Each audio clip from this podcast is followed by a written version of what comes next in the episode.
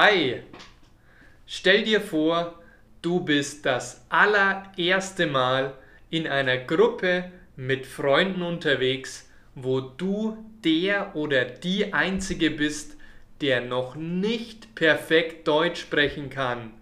Du lernst gerade Deutsch, aber alle anderen Leute in dieser Gruppe sind Muttersprachler. Vielleicht reden sie alle kreuz und quer, sie haben eine interessante Unterhaltung, aber du verstehst nur Bahnhof. Dir geht das alles zu schnell. Wie kannst du den Deutschen sagen, dass du wenig verstehst? Im Spanischen zum Beispiel könntest du so etwas sagen wie Oye, tío, por favor, que me hables un poco más despacio. O habla un poco más despacio, por favor, es que no entiendo nada.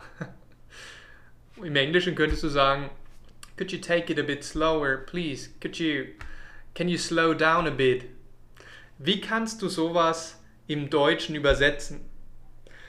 Im Deutschen würde ich dir empfehlen zu sagen, Entschuldigung, hey, warte mal, stopp. Kannst du ein bisschen langsamer sprechen? Oder, Entschuldigung, du sprichst sehr schnell. Kannst du ein wenig langsamer sprechen? Kannst du ein wenig langsamer sprechen? Für das nächste Mal, wenn du in einer Situation bist, wo alle Leute kreuz und quer sprechen und ganz, ganz viel und laut und schnell geredet wird, hast du jetzt die passende Aussage parat, nämlich, hey, entschuldige mal, stopp, warte mal, kannst du bitte ein bisschen oder ein wenig langsamer sprechen? War doch gar nicht so schwer, oder?